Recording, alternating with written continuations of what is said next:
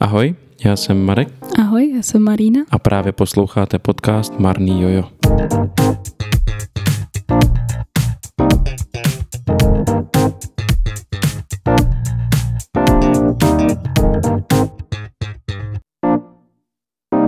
Vítáme vás u dnešního dílu. Pro dnešní díl podcastu jsme si vybrali téma naše oblíbené věci. Každý z nás bude mluvit o jedné své oblíbené věci a ve své podstatě není už na nic čekat. Domluvili jsme se, že dneska začne se ptát Mary. Tak Mary do toho. Tak eh, já vás tady taky vítám. Takže moje první otázka je, co je tedy tvoje oblíbená věc? Pro mě bylo hodně těžký vybrat, co, o čem vlastně dneska chci mluvit. A nakonec jsem zamířil k tomu, co mám tak nějak, eh, řekl bych, nejradši už nejdelší dobu a to je Lego. Miluju tu stavebnici, hrozně mě jako na ní baví ty možnosti, to, co přináší tu kreativitu. Je to taková řízená kreativita. Spojuje to podle mě dvě takové věci, které já mám rád, že je to, je to kreativní a můžeš z toho udělat spoustu věcí a ta stavebnice je prostě flexibilní a umožňuje ti z jednoduchých kostek postavit cokoliv od vesmírné lodě po nákladák, po domeček, ale přitom je to taková jako řízená kreativita, taková systémová kreativita a to se mně hrozně líbí, protože já jsem systematický člověk. Ano, to seš. Proč zrovna Lego? Proč ne nějaká jiná stavebnice? No, to je dobrá otázka. Já si pamatuju, že když jsme byli malí, tak jsme doma měli takovou dřevěnou stavebnici. Byly tam takové jako kostky, byly tam i takové válečky, myslím, že tam byly takový stříž, jakoby střížky kuželovitý věží a tak. A i tu stavebnici jsem měl docela rád, ale proč Lego? No asi tím, že to Lego bylo tak, ehm, tak jako univerzální, tak jako bylo v něm všechno. Myslím si, že velkou roli hrálo to, že v něm byli panáčci. Mhm. Protože já si pamatuju, že jsme měli ještě jinou stavebnici, která se jmenovala Seva, jestli se nemýlím. Byly to takový modrý a bílý kostičky, dalo se to dokonce vyplňovat takovýma dlaždicema, byly na to dokonce i kolečka, myslím, časem světla a tak. I tuhle stavebnici jsem měl moc rád. E, Problém byl, že ty kostky byly docela velký, to byl jeden problém, takže to nebylo úplně tak jako flexibilní. A druhý problém byl s tím, a to si myslím, že jako nejvíc mě k tomu legu táhlo, že tam byly ty panáčci prostě, že tam byly, jo, že tam prostě měl ty, ty panáčky, mohl si jim dávat jména a prostě teď jako byli, byli to řidiči, nebo to byli bojovníci, nebo tak něco. A, a to mně přijde, že to je nejzásadnější výhoda lega, jsou ty panáčci. Mě tak jako to Lega napadá, že pro mě třeba osobně bylo na Legu hodně takový uspokojící to, když si prostě ty dílky dával na sebe, že oni neskutečně jakoby do sebe padly, když to, jak jsi zmiňoval tu Sevat stavebnici, Myslím si, že se vlastně to jmenovalo. tak my jsme ji měli taky teda ve školce a tam to vždycky bylo nějak křivý, prostě vždycky tam byla taková vůle mezi těmi dílky, kdežto to Lego prostě hm, to tak padlo do sebe nádherně. To je možná jedna věc. Ještě mě napadá druhá věc, ta seva. Ty, kdo tu stavebnici měli doma, to si to budou pamatovat, nebo to budou vědět. Byly to vlastně takový bílý jako díly spojovací, do kterých se dávaly takový modrý hranoly a ty měly takový špičky. A ty špičky se rády jako lámaly. Hm.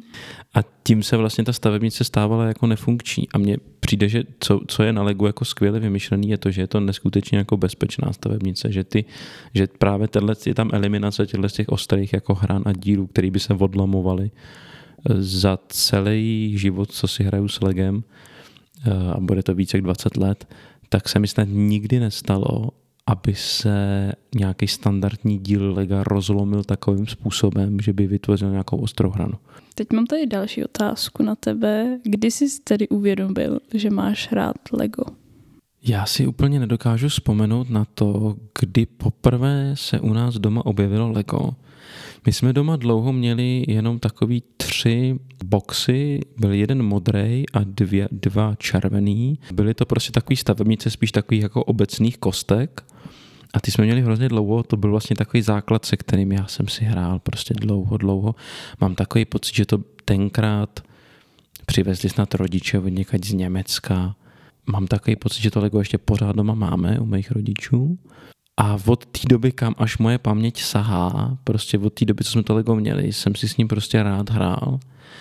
moji rodiče si třeba vzpomenou na to, že jsem se vrátil o víkendu, třeba v sobotu jsme se vrátili z bohoslužby a já jsem prostě rozsypal Lego a zbytek dne jsem si hrál s Legem. Kam až moje paměť sahá, tam jsem prostě měl rád Lego. Jak je to s tvojí sbírkou Lego? Máš vůbec nějakou? Mám docela dost lega. Váže se k tomu dobrá historka. Já jsem říkal, měli jsme ty tři boxy toho lega.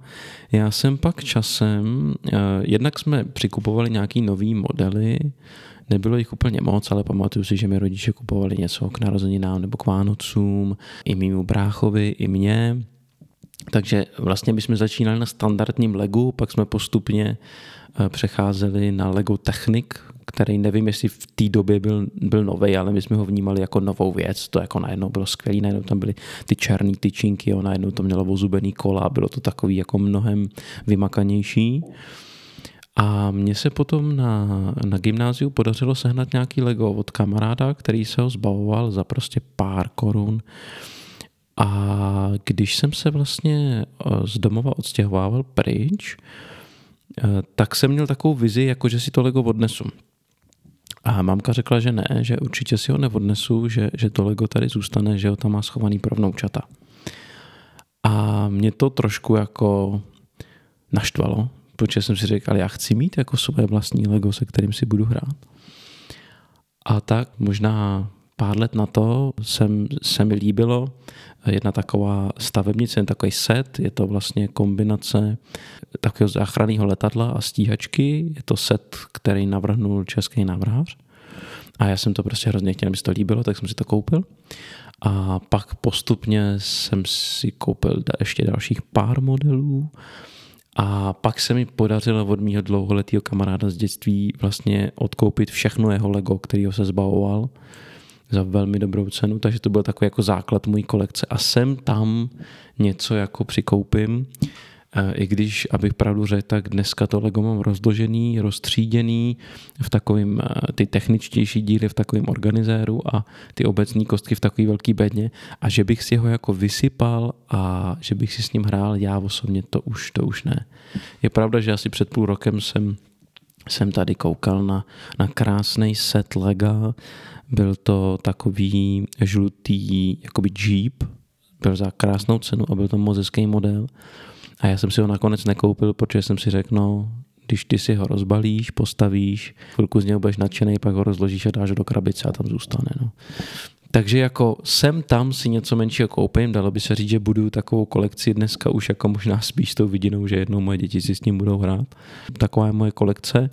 Ještě mě napadá jedna věc, eh, mám docela hodně právě těch panáčků a zjistil jsem, že kdybych prodával ty panáčky za cenu 50 korun za kus, tak bych prakticky všechny peníze, co jsem hledal do lega, co jsem dal do lega, tak by se mi vrátily. Máš nějaký oblíbený dílek? Oblíbený dílek. to jsi mě teda dostala. Asi panáčci, no. Asi mám fakt rád panáčky. A přijde mi, že co se panáčku týče, tak hrozně to šlo dopředu. Jednak co se týče příslušenství k těm panáčkům, že prostě co se týče různých druhů vlasů a, a oblečení a různých jako čepic a batůšků a, a sněžnic a pušek a tak, tak jako ty možnosti dneska jsou neuvěřitelné. Já jsem prostě měl panáčka s černýma vlasama, to bylo všechno. A přijde mi, že u těch panáčků vidím takový největší jako posun, že Lego se až tak moc nemění, nebo respektive nepřijde mi, že by přibývalo nových dílků nějak extrémně rychle. Jsem tam něco jako vidím, ale třeba se mění barevné kombinace nebo se spojí dva dílky do jednoho zase na to nejsem nějaký expert, tak možná mi někdo řekne, ale to není pravda, jo, tady prostě spoustu nových dílků, ale na těch panáčcích, když vidím ty nový sety, tak vidím největší rozdíl. A máš nějakou oblíbenou stavebnici? Jako nějaký oblíbený set Lega? Jo. Ve své podstatě můj asi nejoblíbenější je před pár lety jsem s chodou okolností od tebe k narozeninám dostal pásový auto na dálkový ovládání, který v sobě má motory, takže je to ve své podstatě takový autíčko na dálkový ovládání, který má opravdu takový malý ovladač, kterým se ovládají ty jednotlivé motory. A to mě moc baví. Ve své podstatě ta, ta funkcionalita těch motorů, která taky už delší dobu proniká do toho lega, mě fakt jako fascinuje. Protože s tím už jde leda co dělat, ty motory jsou poměrně silný a připadá mi to skvělý. Vlastně, když jsme u těch motorů, eh, tak mě fascinovalo ještě víc, když je to před pár lety postavili tady v Čechách legový Bugatti Veyron, já jsem se na něj dokonce byl podívat v Praze na Chodově, tak bylo pojízdný a bylo poháněný právě těmahle legovými motorkama, byly jich tam asi stovky, možná tisíce, tohle už přesně nevím, ale vím, že je to jako super, ty motorové funkce mě moc baví. Tak a je nějaká stavebnice, kterou by si chtěl do budoucna pořídit, nějakou vysněnou stavebnici? Já jsem vždycky chtěl vojáčky. A Lego je známý tím, že Lego nevyrábí vojenský sety, nebo respektive, který by zobrazovali válku v současném chápání. To znamená, nedělá většinou tanky, nedělá nějaký samopaly, nedělá eh, bojové lodě a takové věci. Proto je zajímavý, že když máte nějaký nějaký konkurenty Lega, stavebnice, které ve své podstatě jsou jako Lego, jsou dokonce kompatibilní s Legem, ale jmenuje se to jinak, tak se většinou specializují na na vojenské sety, na tanky, lodě, ponorky, takové věci, které mají jako evidentně vojenskou tématiku. Já jsem vždycky chtěl vojáčky a chtěl jsem takový ty středověký mečíky, rytíře, brnění. Měl jsem to štěstí, nebo mám přátele, kteří jsou tak hodní, že prostě jedna naše společná kamarádka měla právě set Lego Castle, kde byl celý hrad, kde byli vlastně rytíři, kde byly zbroje, kde bylo tohle všechno a ona se rozhodla, že mi to věnuje, takže tím rozšířila moji, moji jako sbírku, za což moc děkuju. Dnešní epizoda je sponzorována. za, což, za což moc děkuju a tím se mi tak jako splnilo mít ty vojáčky. Dneska už ve své podstatě nemám asi vysněný set, ale vždycky, když se podívám na něco jako novýho, tak si řeknu, to je super, prostě co z toho Lega všechno dá jako udělat. Třeba teď, když jsem mluvil o tom žlutém Jeepu, tak to prostě jsem si říkal, to je nádhera, to je skvělý.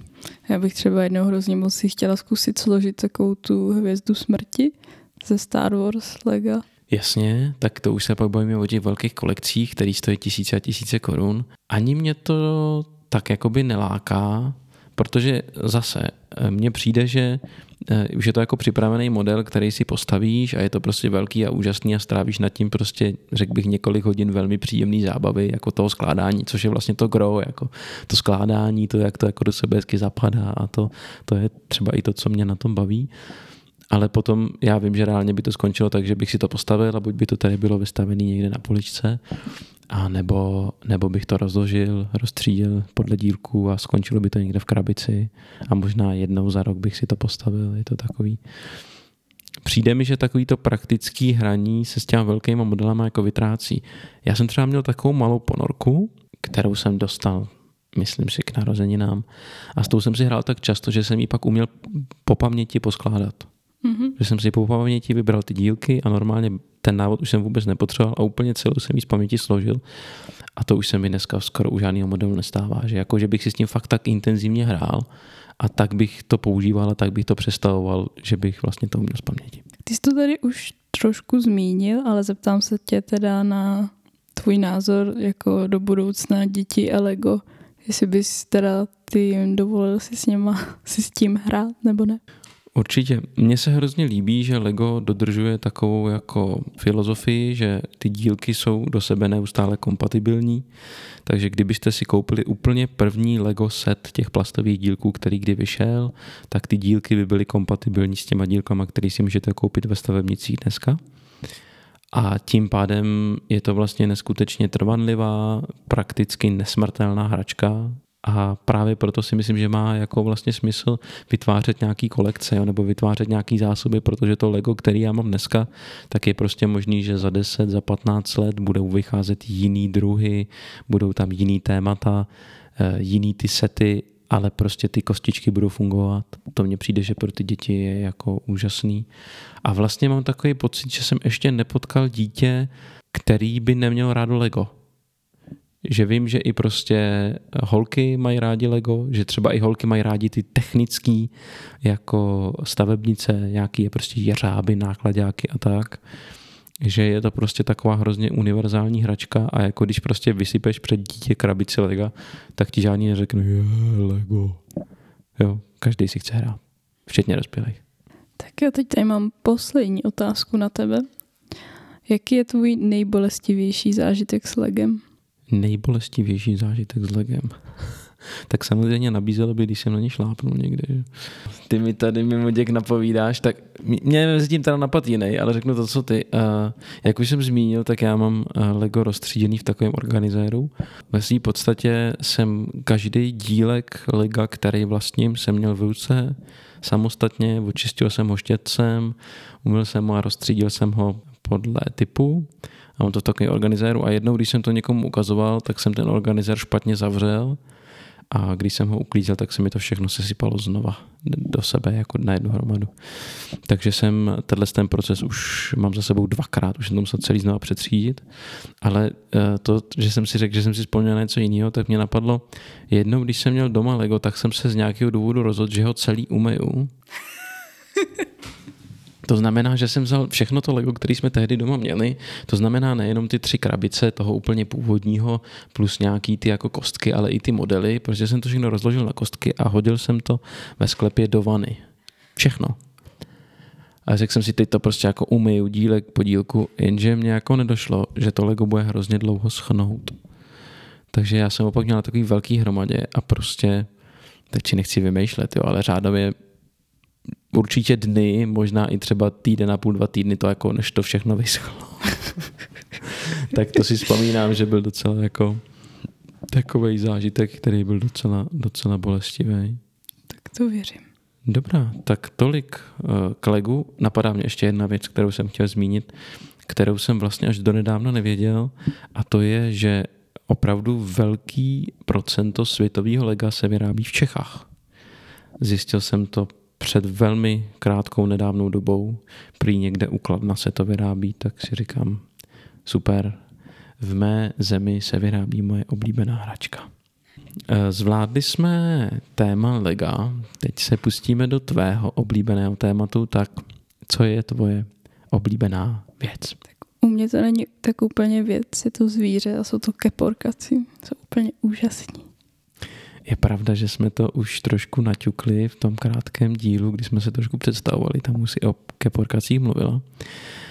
Ale možná ne všichni to slyšeli, tak zkusíme to trochu zopakovat. Jak jsi vlastně přišla na to, že tvoje oblíbená věc jsou keporkaci? To byla prostě láska na první pohled. My jsme ve třetí třídě se základkou jeli do IMAXu myslím, že se to jmenovalo něco jako Hlubiny oceánu nebo Tajemství oceánu. Prostě je to takový krátký film, myslím si, že má 50 minut a je to o různých velrybách a nejen velrybách, ale je to prostě o velkých zvířátkách oceánu.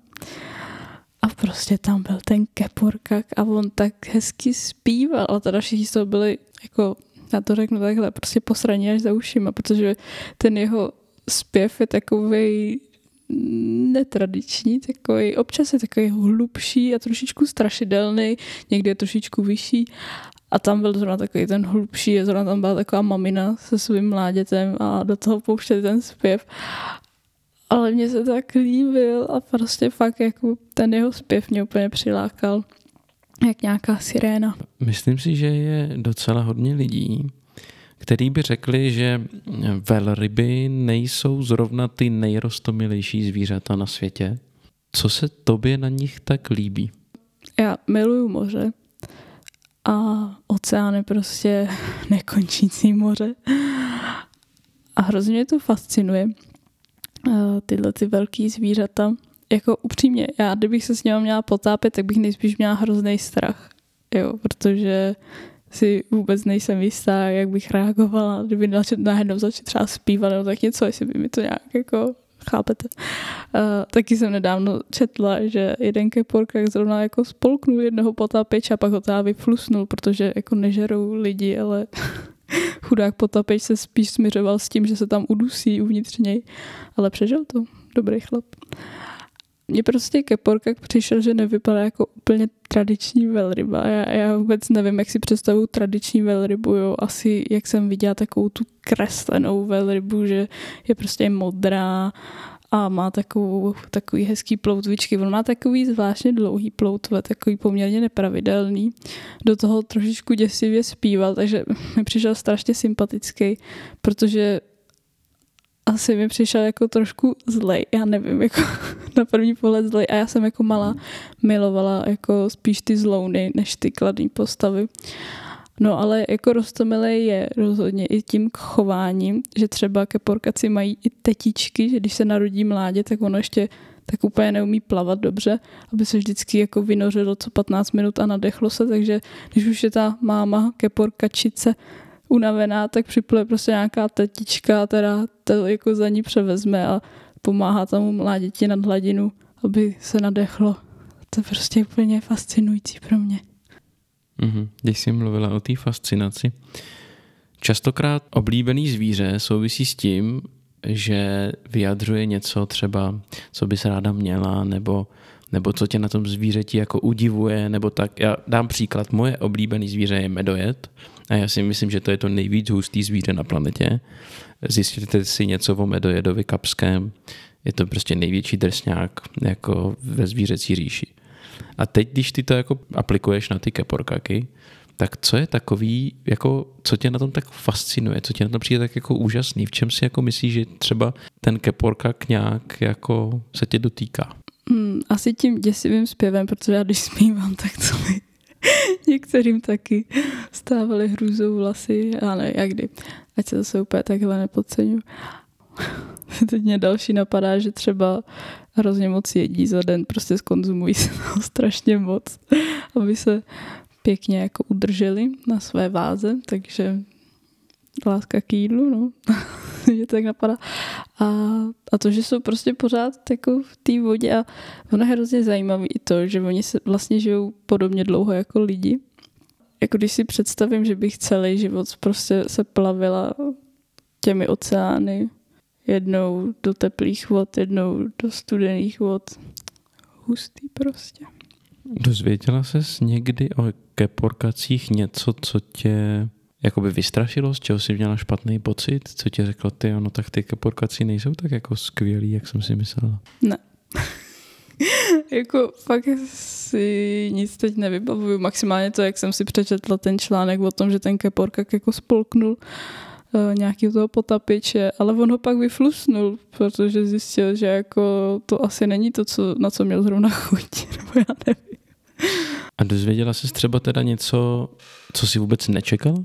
Mě hrozně překvapilo, když jsem se dozvěděla o jejich takovým bublinkovým útoku, tomu říkám bublinkový útok, že když je víc eh, ke porkaku, třeba dva, tři, a je tam nějaký hejno, ano, třeba makrel, tak oni začnou to hejno ze spoda jakoby uh, kroužovitě tam plavat pod ním a vypouštějí bubliny a furt jako ten kruh je uší a uší, dělají takovou spirálu a ono, oni ty makrely, ty ryby vyplavou víc na hladinu a pak to začnou žrat. Prostě je to taková bublinová síť a to, to mě teda hodně překvapilo, když jsem se to někde dočetla. Ještě to dělá nějaký jeden druh velryb, ale už nevím, jak se jmenoval. Teď nevím, jestli to řeknu správně, ale myslím si, že keporkaci jsou jedni z mála velryb, který tak jako skáčou nad tu vodu, že jo? Uh, myslím si, že to tak je, no, že uh, jako nedělají to všechny druhy velryb. Přijde ti to nějak zajímavý, nebo jako ví se, proč to dělají? Úplně na 100% se to neví, ale předpokládá se, že oni se tím zbavují různých parazitů na těle, jakože s nima švinou o tu hladinu. A to je to taky hrozně hezký, jak skáčou, jsou to takové baletky. Předtím, než bylo tvoje nejoblíbenější zvíře keporkách, měla jsi nějaký jiný oblíbený zvíře? Nebo případně máš ještě dneska nějaký jiný oblíbený zvíře? Tak já si myslím, že jsem asi jako oblíbený zvíře měla jako svýho psa, takže no a toho bych klidně dneska měla znova takovýho voříška zlatavýho, rostomilýho, střední plemeno, nějaký takový myšmaš čeho si, nevím, co to bylo, ale byla hrozně roztomila. A to bych klidně chtěla dneska znova a myslím si, ale přemýšlím si jako nějaký oblíbený, já třeba miluju motýly, jo, ale nemám, o, jo, tak počkej, motýly, otakárek ovocný, jo, to je moje oblíbený. Sice to úplně není zvíře, to hmyz, ale jsou úplně krásní. Je třeba něco, co tě na tom otakárkovi fascinuje, nebo proč zrovna toho jsi jako vybrala, že je takový zajímavý? No, protože jsem ho viděla na vlastní oči, když jsem byla malá a hrozně mě fascinoval, jak je obrovský, no, oproti třeba takovému Běláskovi je fakt obří a strašně se mi líbily takový lehce tigrovitý ty jeho křídla.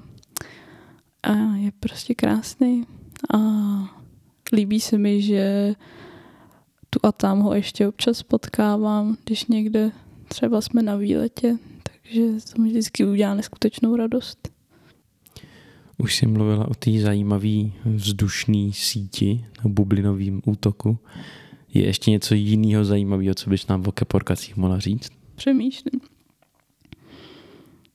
No, jsou celý takový zajímavý. No, jako mně přijde hrozně zajímavý, že uh, žijou podobně jako lidi. A jo, teď si vzpomínám na jednu takovou zajímavost, že je jeden asi nejslavnější keporkak na světě, ten se jmenuje Migalu a je to keporkak albín.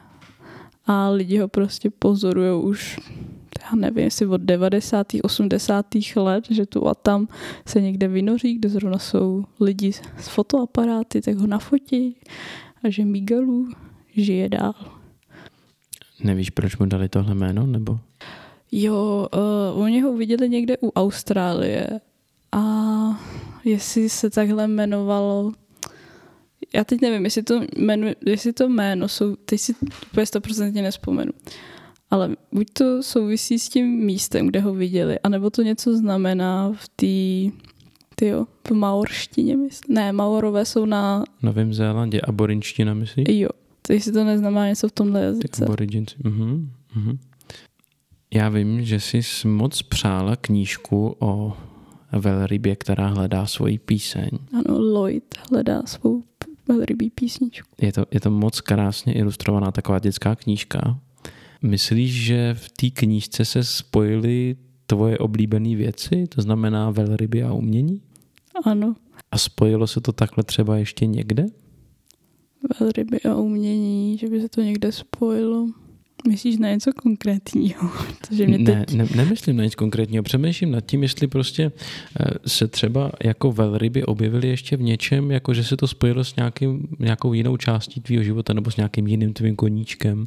No, asi úplně ne, jako třeba jako na Instagramu sleduju, co lidi tvoří s keporkakama, ale jako, že by to bylo nějakým oficiálním proudu umění, to úplně ne, nebo jako ve filmech občas se objeví v nějakých dokumentech, ale to taky úplně, že by to mělo mít jako nějaký umělecký hodnoty nebo tak něco, to úplně ne, spíš, že je to vždycky takový poučný, když, se, když je někde vidím. A tak mohla bys nám něco říct k té knížce o tom, jak Lloyd hledá svoji píseň? Prostě třeba jak jsi na ní přišla, nebo, nebo proč jsi chtěla? Tak já si teď úplně nespomenu na jméno autorky, ale já jsem na ní narazila někde na Instagramu a prostě musela jsem jí mít, protože jsem viděla pár ilustrací z toho a je to strašně rostomilý a milý takový krátký příběh. Skylar Aman se jmenuje, myslím, ta autorka. A jako mně se líbí, že se tam jako spojuje něco, jako já mám hrozně jako s tou speciální pedagogikou, to, to, to, to taky mi docela už leze hodně na mozek, že vlastně ten Lloyd jako jediný neumí zpívat a že má teda nějaký handicap a v průběhu té knižky se ten jeho handicap vyřeší a on díky té jeho jinakosti jako nějak bude moc užitečný pro tu jeho společnost. A já to nechci vyspoilerovat, kdybyste se na to náhodou chtěli podívat. A ještě v tom je takový ekologický jako uh, poučení nebo tak něco.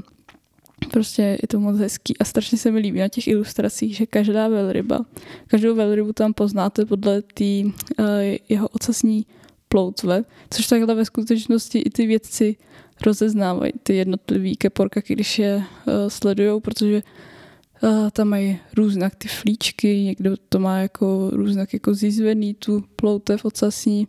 A ona si tam, ta autorka s tím hraje, že myslím, že ta Lloydova máma má třeba takový srdíčko, na tom ocase a Lloyd tam má nějaký čárečky. A pak si můžete jako všímat, že i jiný velryby se tam tak jako objevují pravidelně s těma, uh, s těma kérkama na ocase. Napadá mě ještě v kombinaci toho umění a těch velryb je třeba, jsou velryby pro tebe námětem nějaký tvojí tvorby? Ano. A můžeš dát třeba nějaký příklad, co si kreslila s velrybama? Nebo malovala? Tak eh, já, já bych si hrozně moc přála, abych toho namalovala víc a vždycky jsem teda malovala takový plát na plátno něco.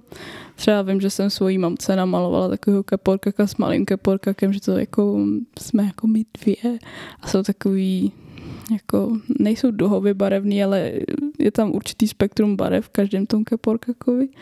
A pak jsem namalovala ještě jednoho keporkaka, jak uh, takový ohnivýho keporkaka, že místo oceánu je tam láva a ten keporkak tam, kde má takový ty vrázky, tak tam on má taky takový jako taky takovou lávu, že prostě je takový badass lávový keporkak. Máš ještě něco zajímavého, co bys k tématu keporkaků chtěla říct? Možná to, že což mi překvapilo, že dneska nám přijde, že jako všechno jako vymírá, ale u těch keporkaků to je naštěstí naopak, že oni byli hodně ohrožení, hlavně v 20. století, myslím v druhé polovině, hlavně kvůli Japoncům a tak. A když se pak vyhlásil celosvětový zákaz lovu keporkaků, tak se ta jejich komunita neskutečně dobře jako obnovila a do dneška furt ta jejich, jak to říct, ne, ne komunita, prostě se stále jako rozrůstají a jich víc a víc, což jsem hrozně ráda. A přála bych to všem zvířátkům. Z mých otázek je to všechno? Je ještě něco, na co se chceš ptát, nebo chceš něco dodat? Už mě nic nenapadá. Takže vám děkujeme za pozornost. Pokud se vám to líbilo a sledujete nás na YouTube, tak zvažte odběr. Případě můžete dát epizodě like nebo do komentáře zmínit něco, co vás zaujalo. Pokud jste na jiné podcastové platformě, budeme také rádi, když nás budete odebírat. Doufáme, že si poslechnete další naše díly, případně nás můžete doporučit svým přátelům. Náš podcast je dostupný jak na YouTube, tak ve většině podcastových aplikací. Pokud máte nějaký nápad pro témata dalších epizod, nebojte se i to zmínit. A to bude dneska všechno. Mějte se hezky. Ahoj. Ahoj.